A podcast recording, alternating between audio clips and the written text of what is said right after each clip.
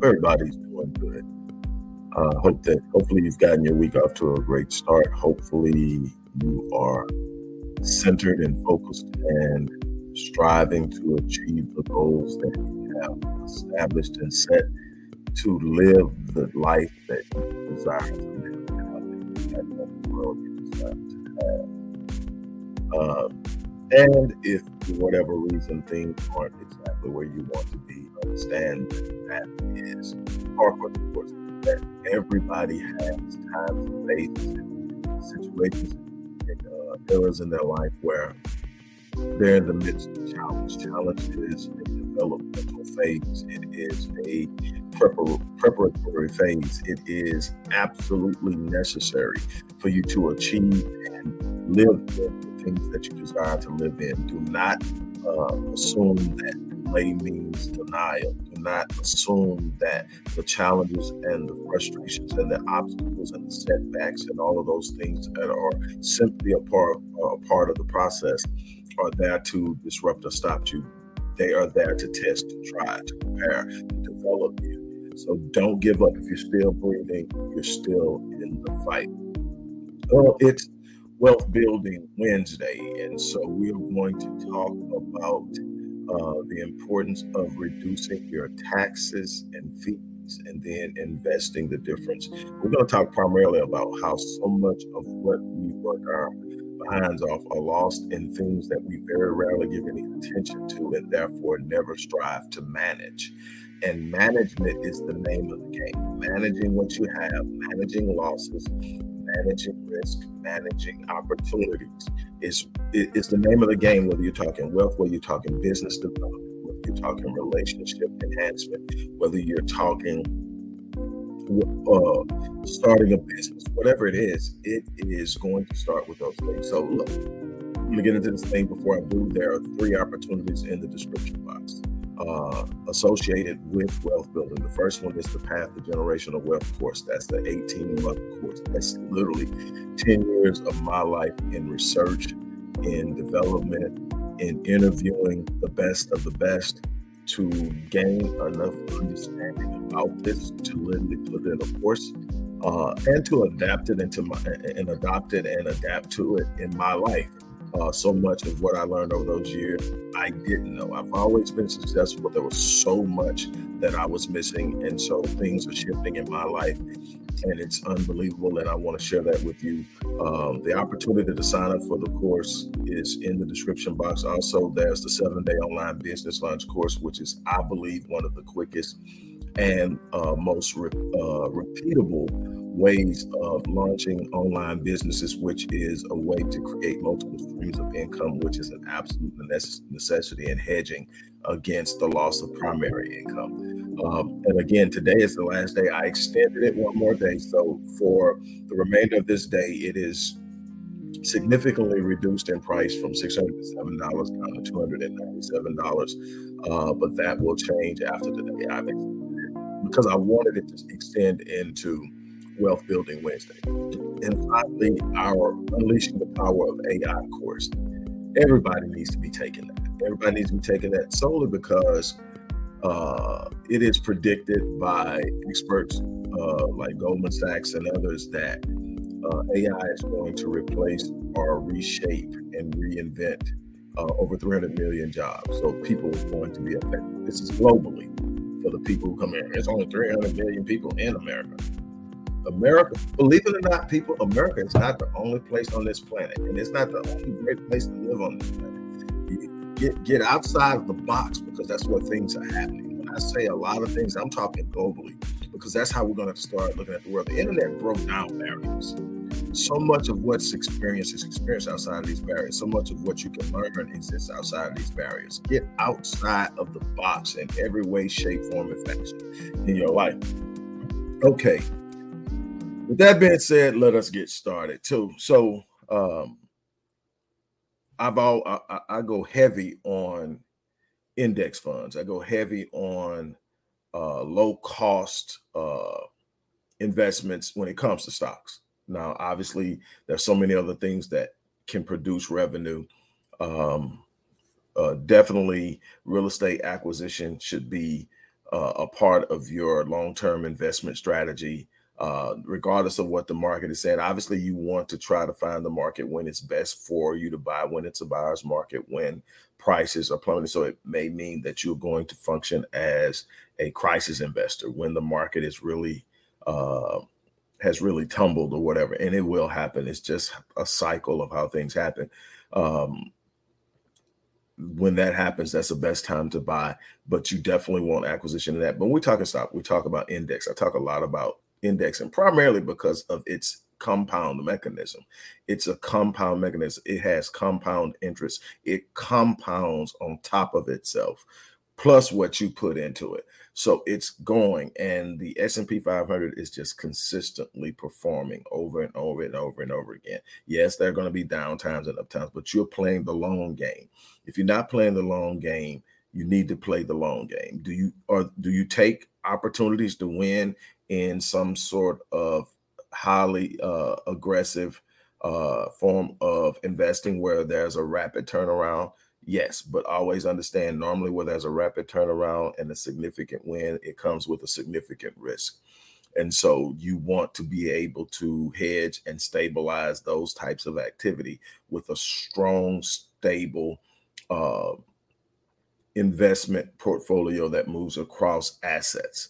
And so we talk about this a lot, but all this stuff is in the course. All this stuff is in that path of generational wealth course. I want to talk about the flip side though where most people lose when I talk to some of the uh, greatest minds in investment, uh, investing over the last 10 plus years, when I started to decide I wanted to create a course that the average person can take and just by taking it improve their financial situation through what they would learn. I wanted to create a course that if a person retained and and and actually applied 20 to 25% of what was in the course, their life would change and that would motivate them to start applying more. I wanted something that created a motivating factor and then a drive and then a reality that pushed a person to go further and further and further. And so I did this. And one of the things that uh, to to a man or woman uh, is that they talked about the fact that number one, nobody's taking advantage of compound growth. One of the biggest failures um, in the desire or the quest to grow wealth then they talked about this, what we're going to talk about today is the fact that most people don't realize how much of their wealth they give up over the course of their life in taxes, fees, and commissions. Um, what's crazy is in uh, income tax, property tax, sales tax, tax at the pump, and on and on. You got hotel luxury tax and rental luxury tax, rental car luxury tax, and all these different taxes that you will, uh, uh, in some way, uh, be be be uh, assessed over the course of your life, 54, if I'm right, yeah, 54.4% of your income goes to that over the course of your life. So over half of what you're working for, if you don't properly and effectively manage the the the uh, the cost in this area, then this is what's happening. So what I find is those who are financially astute, one of the first things they're doing is they're looking for ethical and legal ways to reduce the cost of their taxes. And there are a number of different ways. Number one, start businesses, uh, cover those businesses in some form of structure, whether it's a corporate structure, whether it is a, a business trust. Uh, I'm real big on business trust. You create a business trust, and in that trust, you uh, you create up your holding company. Under the holding company, you create your LLCs.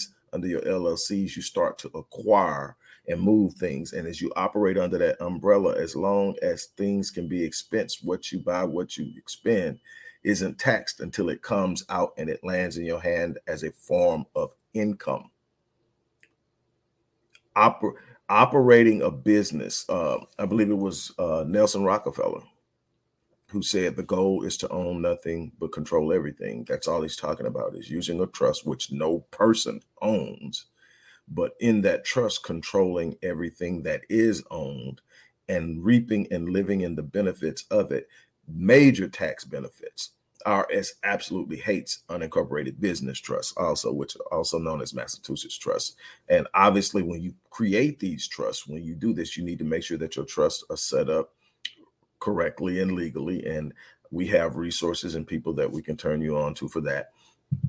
And then you you sit up and you you you operate within the confines of that, and you'll be surprised. There are so many other ways to manage your uh, your taxes. So you want to reduce that. And one of the things that I tell people don't just reduce it and spend it, reduce it and invest. Whatever, what look at what you're spending when you do your assessment. Get an assessment on how much you spend on on, on average a year, per year, on average per year in taxes.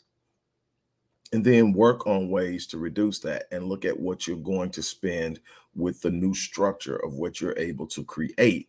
And then allocate that or a large majority of it to investing in long-term uh, situation. And there shouldn't be any problem with that because it was money you weren't going to have anyway if you hadn't made the changes.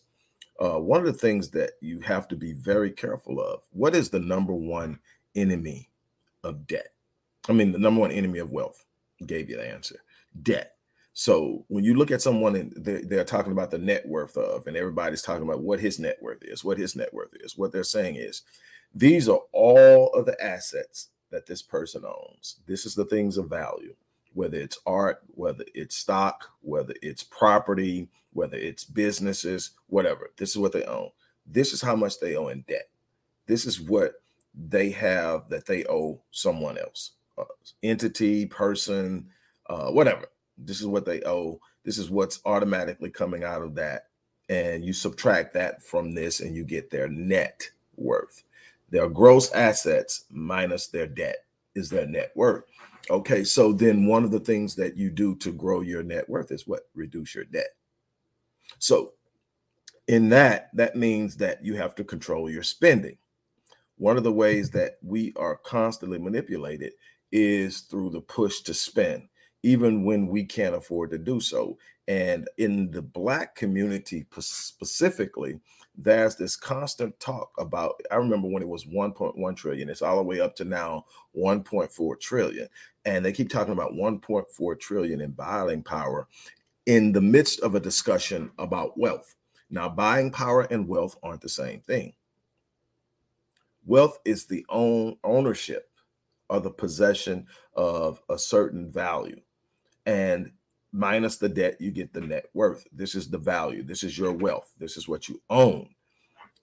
Buying power is your capacity to purchase.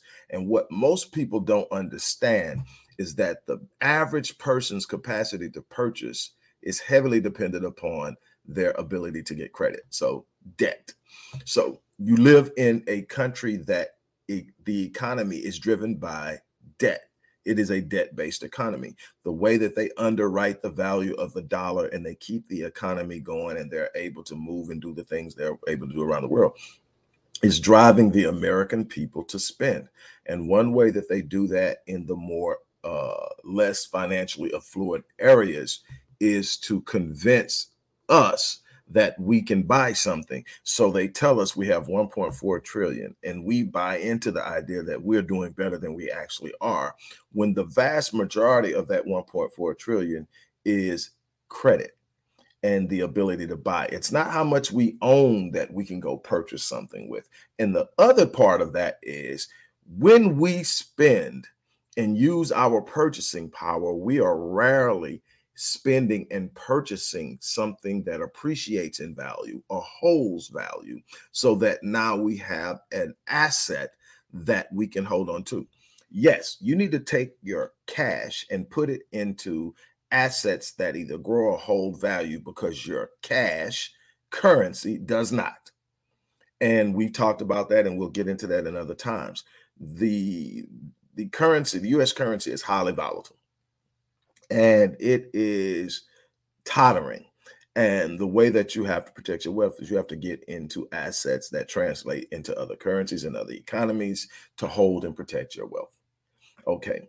And you should be able to hold until everything corrects. And I believe that things can correct to a certain extent. I'm not going to get into too deep into what could possibly happen uh, with all of the geopolitical and everything, all other types of influences that are happening around the world that impact what happens here. I don't want to get too deep in that. I want to talk about specifically managing your taxes, managing fees, managing commissions. Uh, it is in this area because we are co- constantly unaware of it. We go out and we buy stuff. We, how many times have you bought something and never looked at what you paid in taxes? Honestly, sales tax. When you look at it, how many look at the receipt and just look at the total amount you paid? How many of you actually do the math and sit up and say, okay, I paid X amount on the groceries, but I spent this amount in taxes? Now, uh, is there a way to get around sales tax? Not if you want a certain specific thing. Uh, there are some things you can do where you can avoid sales tax depending on where you're buying and you're shipping it from. Sales tax can be waived, uh, especially with online purchases. But what you can do is you can get in situations to where you're operating and moving and purchasing things um, and holding things inside structures that aren't going to be as heavily taxed. Uh, and in other words, if, say, for instance, um, man, as long as I can think about running a business, run a business, even when I'm running a business in the home office, in a in a commercial office, at, in a satellite office in Starbucks or or wherever else, Barnes and Nobles, Borders Books, man. I I mean, it's wherever, it's it, whatever, but definitely in a home. Okay, so I I have a business. I create a corporation. In that corporation, I now operate my business. I expense whatever I do for business in that. And because I'm running my business in that home, a part of what I pay in my mortgage can be expensed and paid through the company. And it uh, you are now not having to uh, pay taxes on the amount that you paid for the business because you're going to expense that. You're going to use it as a deduction. And I don't want to get too much into it, but basically, you're operating things you're going to need. You're going to need a car. Well, I need my car to ride my business. I have business meetings to go to. I have trips I need to take. I have all this. So now I can also expense my travel. If I can sit up and tie any place I want to go to, to having to do business while I'm there. Now that trip can be expense and covered underneath the umbrella of the corporation, the umbrella of the truck, whatever, however you build it and structure it. But it's going to now the difference between a business trust and a corporation that's still dual taxation in corporations. It doesn't happen in a trust again. So another way to what reduce tax uh, liability and that way reduce the amount of taxes you pay per year. And so that's one way. Another way is in fees. There's this uh, little joke that goes on in the financial market that when you ask your financial manager or your stockbroker or whoever you have that you're trusting to uh, manage your money, when you ask them to explain fees, uh, they charge you a fee for explaining the fees. Uh, and, and, and so you've got to be fee conscious.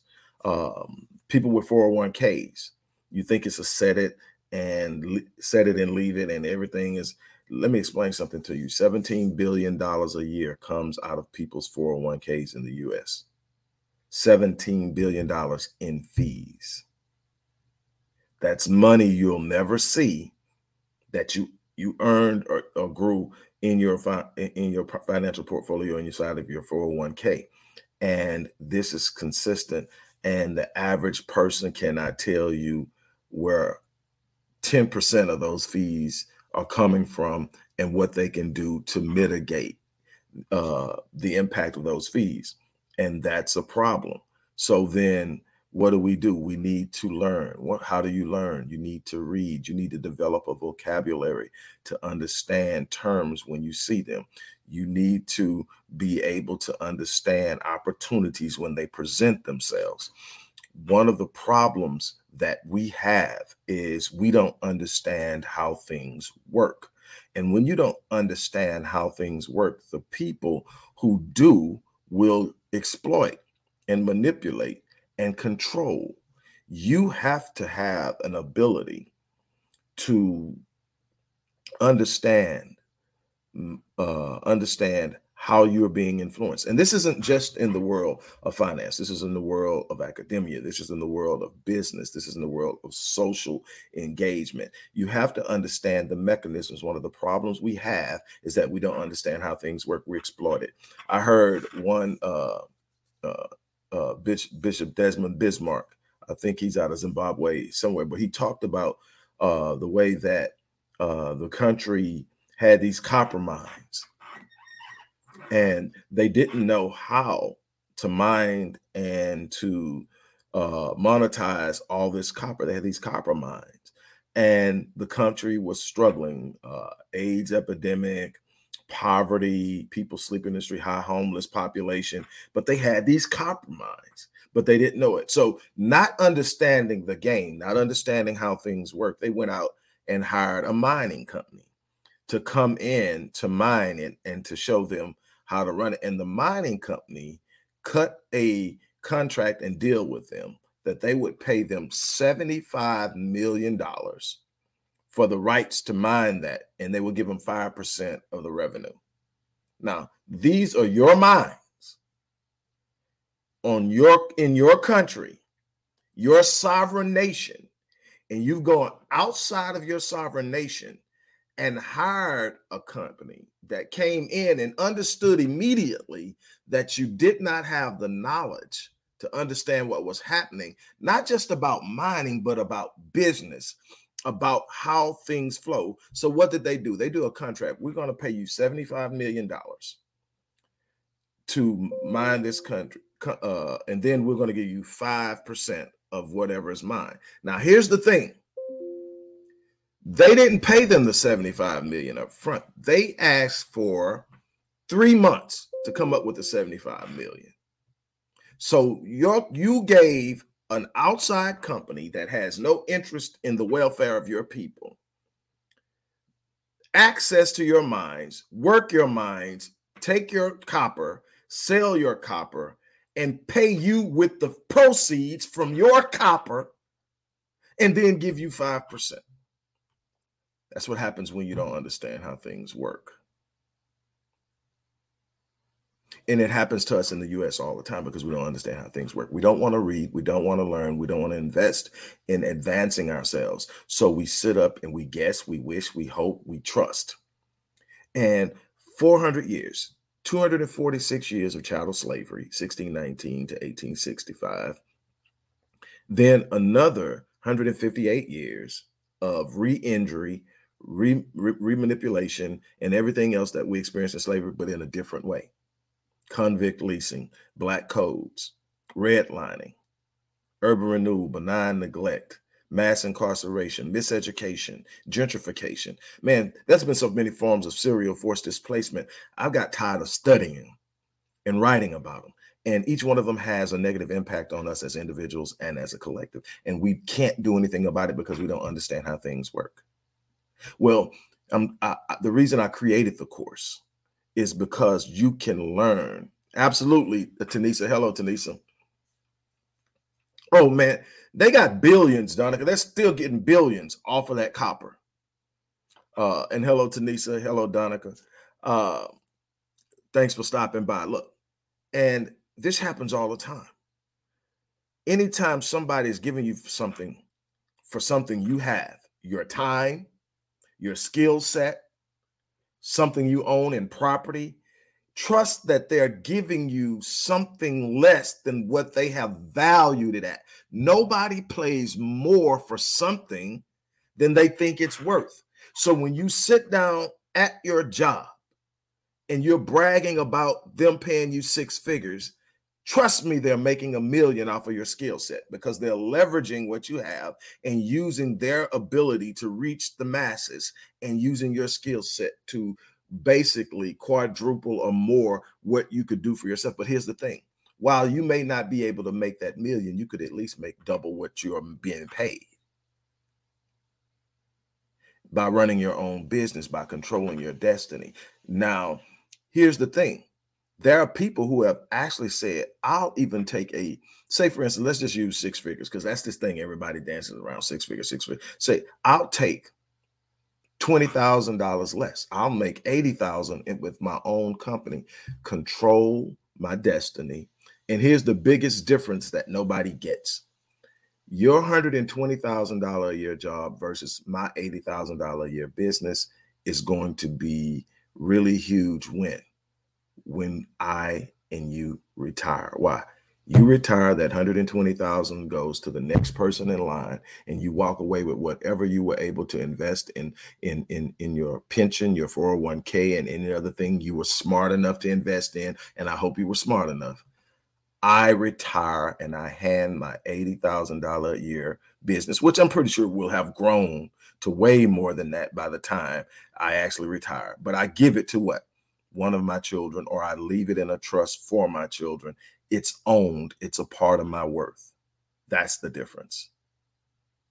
And, and, and, and nobody's talking or teaching that. Why? Because they need employees to work in these corporations that fund these dreams for these billionaires.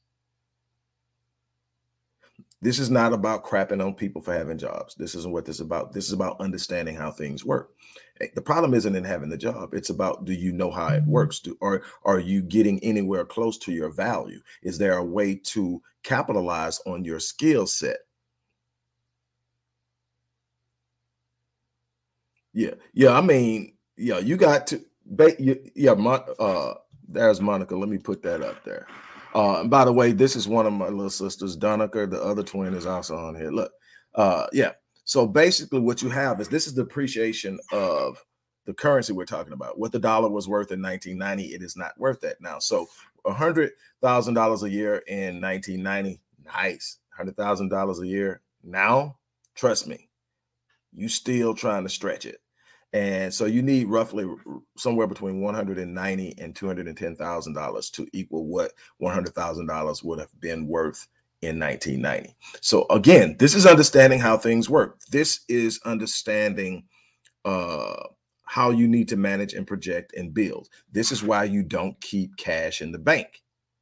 Why? Because cash in the bank is probably in an even if it's in an interest bearing account, the interest bearing account isn't outpacing inflation. What does that mean? It's sitting in an account where its actual value is decreasing. Even though it's going to grow in number, it's not going to grow in capacity in value. So you want to invest it in something that holds value. Now, obviously, deliquid deliquidating uh, assets scares people because you want cash on hand. Man, I love deliquidation. Why? Because it keeps you from doing stupid stuff with money uh, or with cash.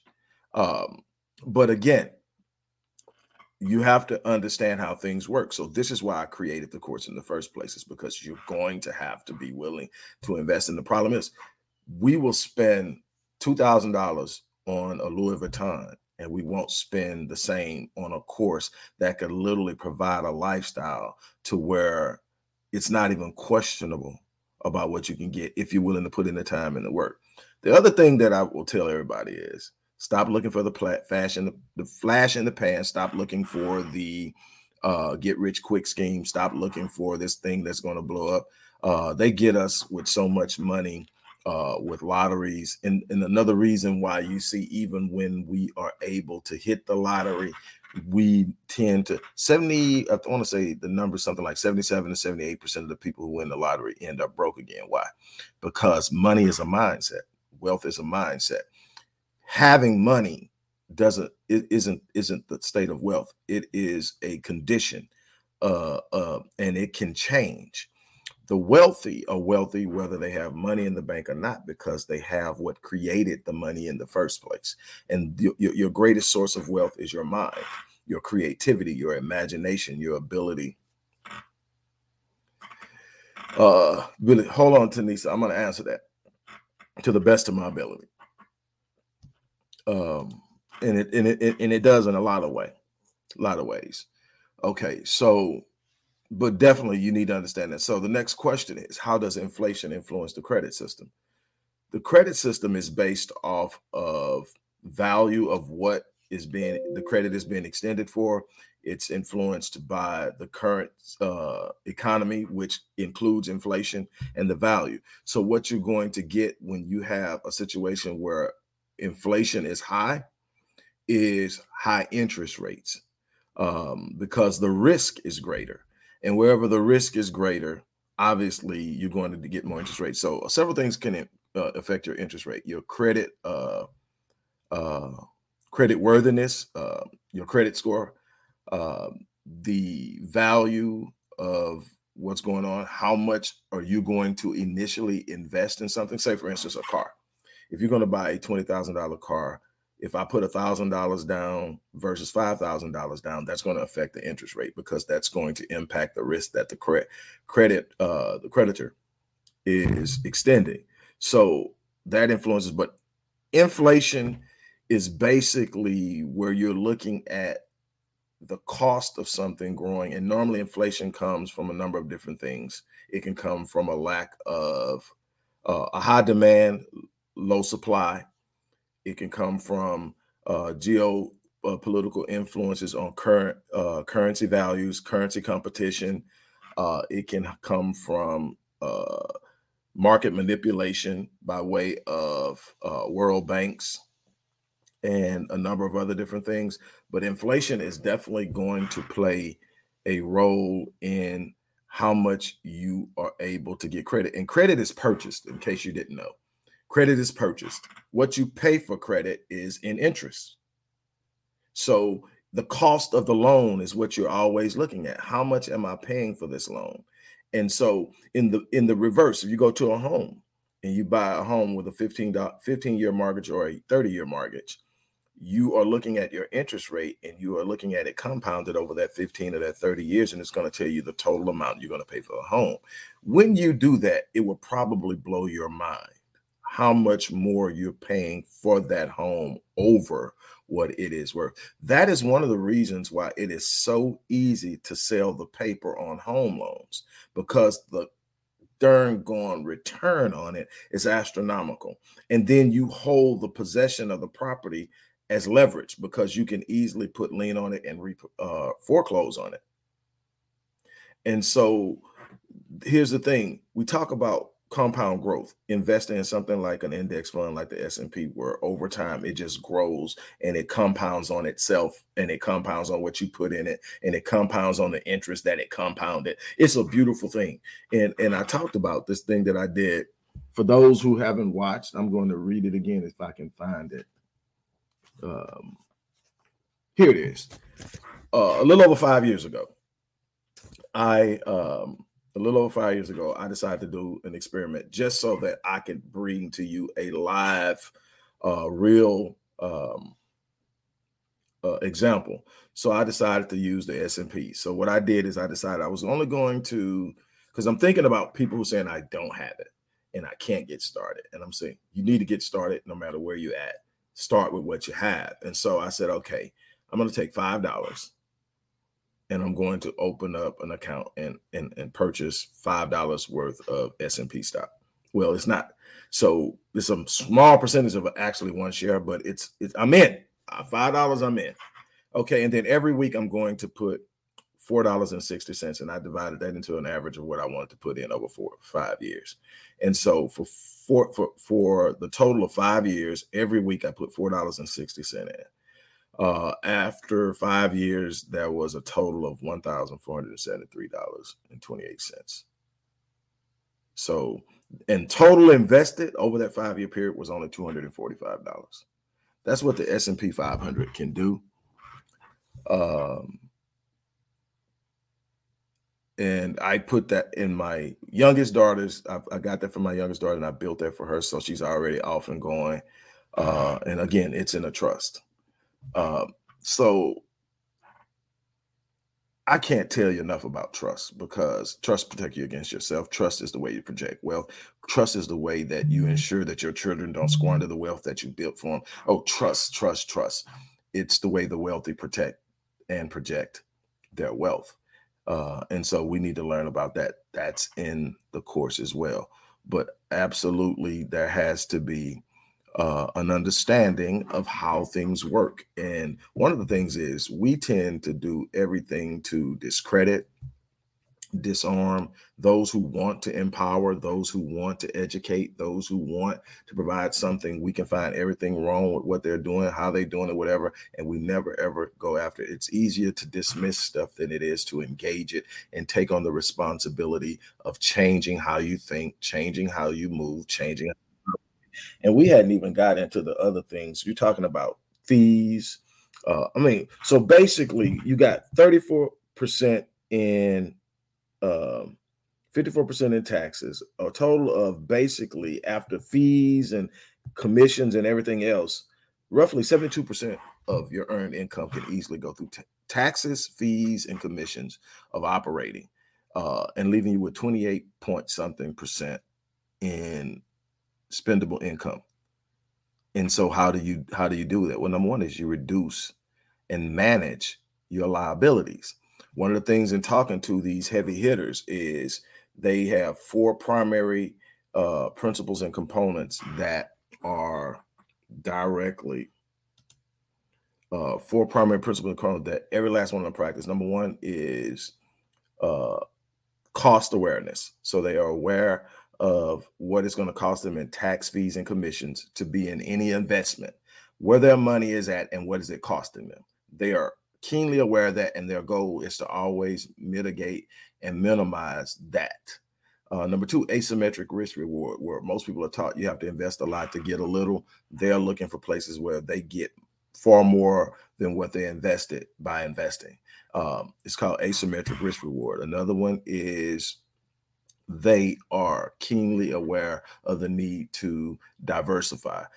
Asset allocation is so huge uh, keeping your eggs out of one basket, diversifying your assets over, I mean, diversifying your investments over multiple assets so that you're not industry heavy, uh, market heavy. So all of your hopes aren't in one industry. And if that industry goes south, then you're out of luck. You want to diversify, you want to hedge. Obviously, some industries are going to outpace others, and there's a temptation to go heavy in that but the problem is, every market is going to experience turbulence. Every market is going to experience upturns and downturns, and that some are going to be extreme. You want to hedge. So imagine if you do your research and you do your work. It's just simple mathematics. You do your research, uh, your due diligence. You learn what you need to learn about reading the financials of companies you invest in, reading the uh, uh, business projections of real estate that you purchase in an area.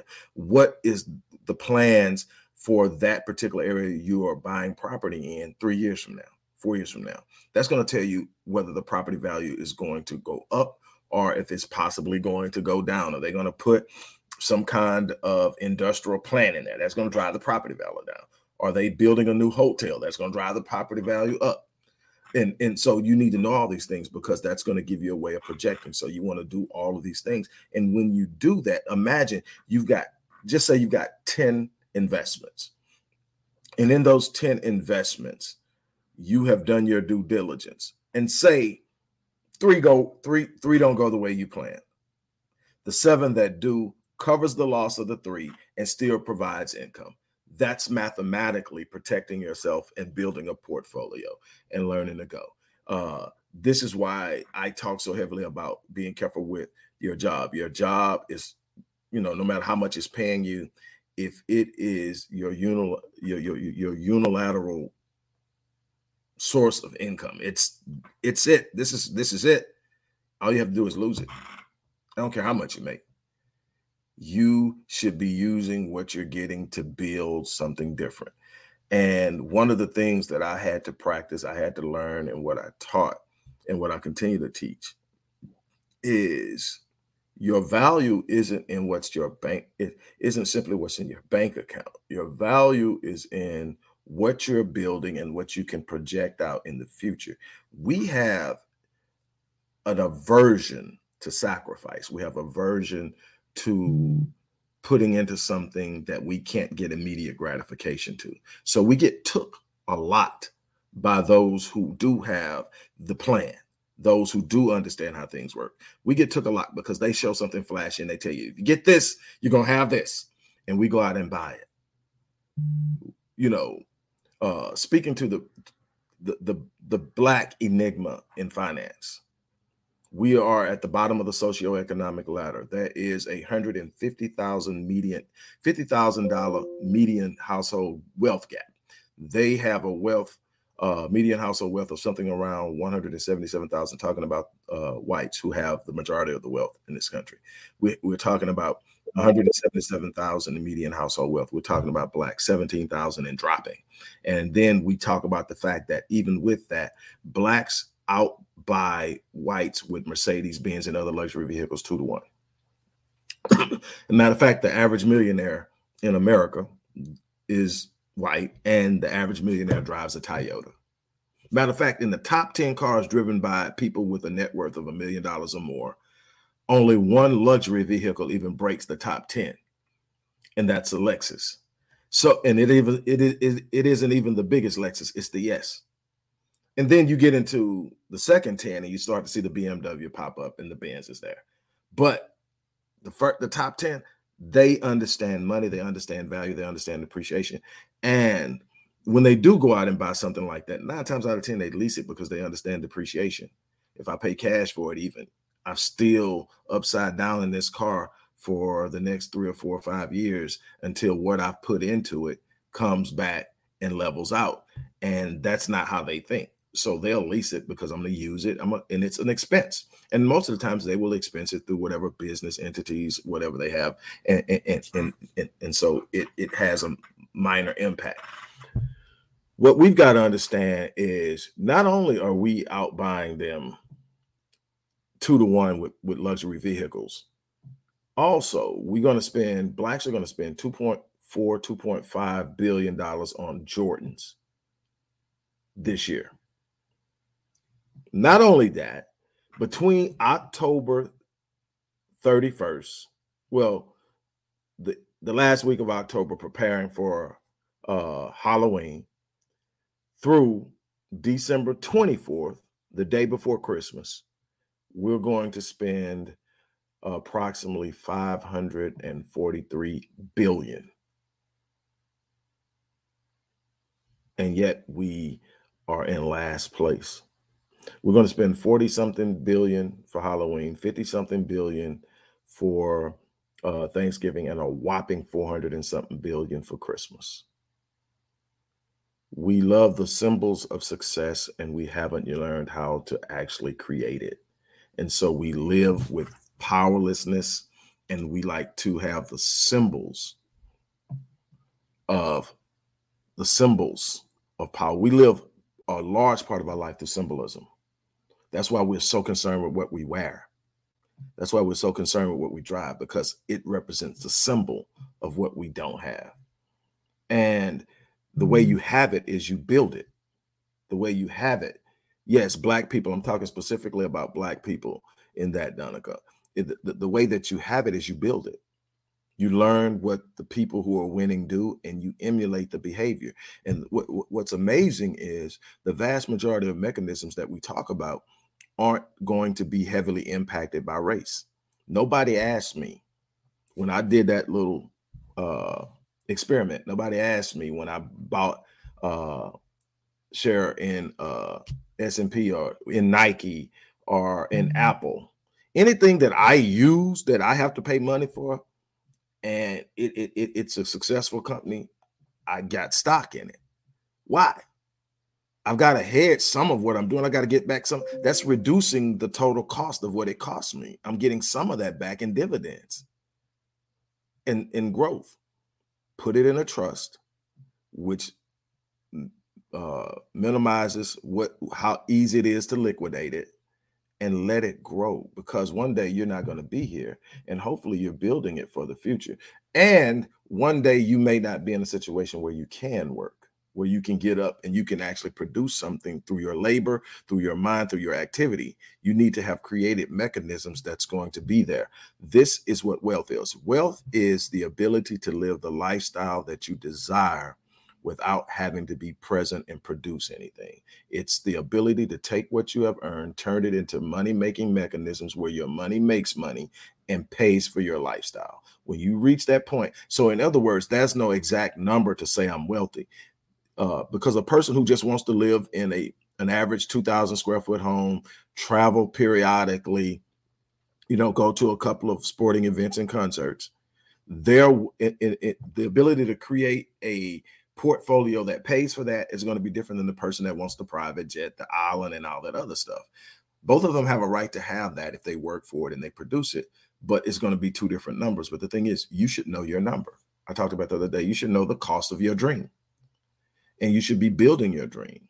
You should be working on it step by step. The thing is, we and here's the last thing I'm gonna say because I'm moving up almost on a darn hour. I de- definitely didn't plan on doing this, but here's the thing, and I'm done. There's a time to be there for your kids. I don't believe in pushing kids out of the house at 18 and 19. I don't believe in charging kids rent at 18 and 19. I believe in being able to underwrite them for their for I believe in teaching them to aspire to do something great and then being able to underwrite that. So you need to have the ability to fund their dream. Because here's what's happening on the other side. On the other side, they get out of school, they come back home until they're ready to get married, until they're ready to move, and then they get 50000 and a hundred thousand dollars to see the buying of the home. The parent pays for the wedding, all of these things.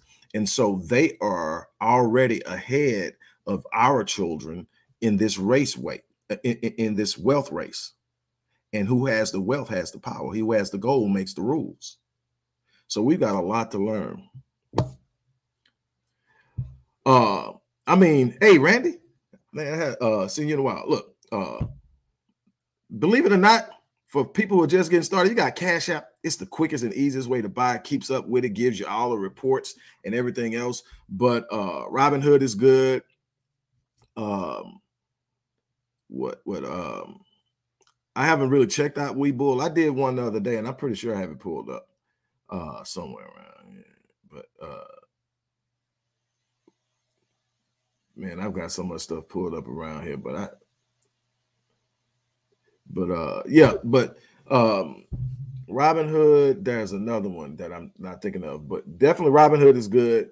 Uh, oh man, I wish I could. I don't know why they're not coming to me. It's probably because I need to get off. I got a client in two minutes, but um, I will come back on the platform, Randy, and I will put it in the comment section, the top five, because I've got it pulled up somewhere. I keep it up because uh, people are always asking. It's just not coming to me right now.